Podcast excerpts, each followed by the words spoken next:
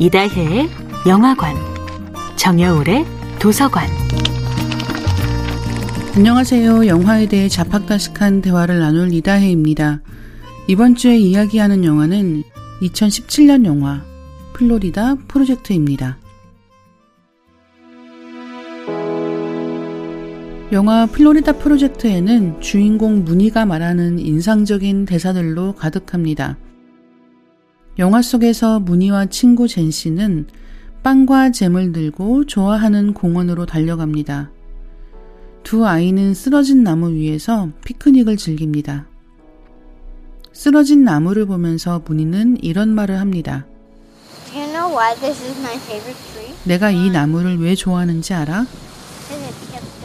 쓰러졌는데도 자라나서.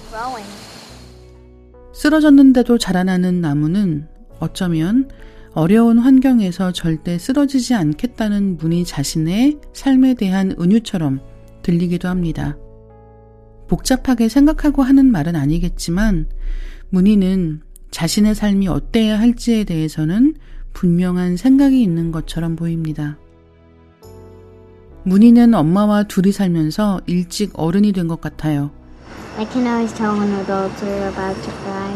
어른들이 울려고 하면 난 바로 알아. 라는 문희의 대사가 있는데요.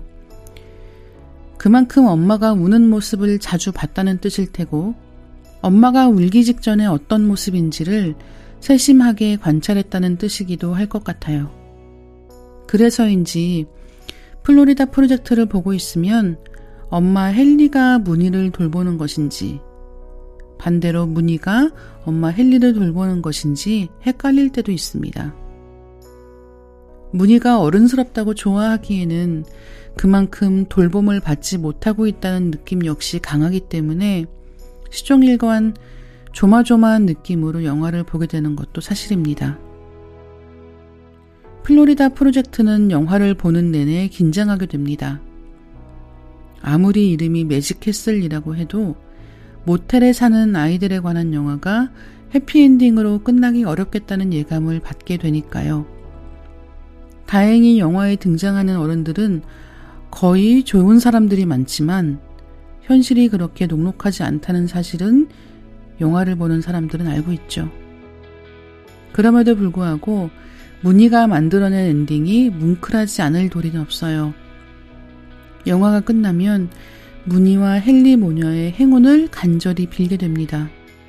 이다혜의 영화관이었습니다.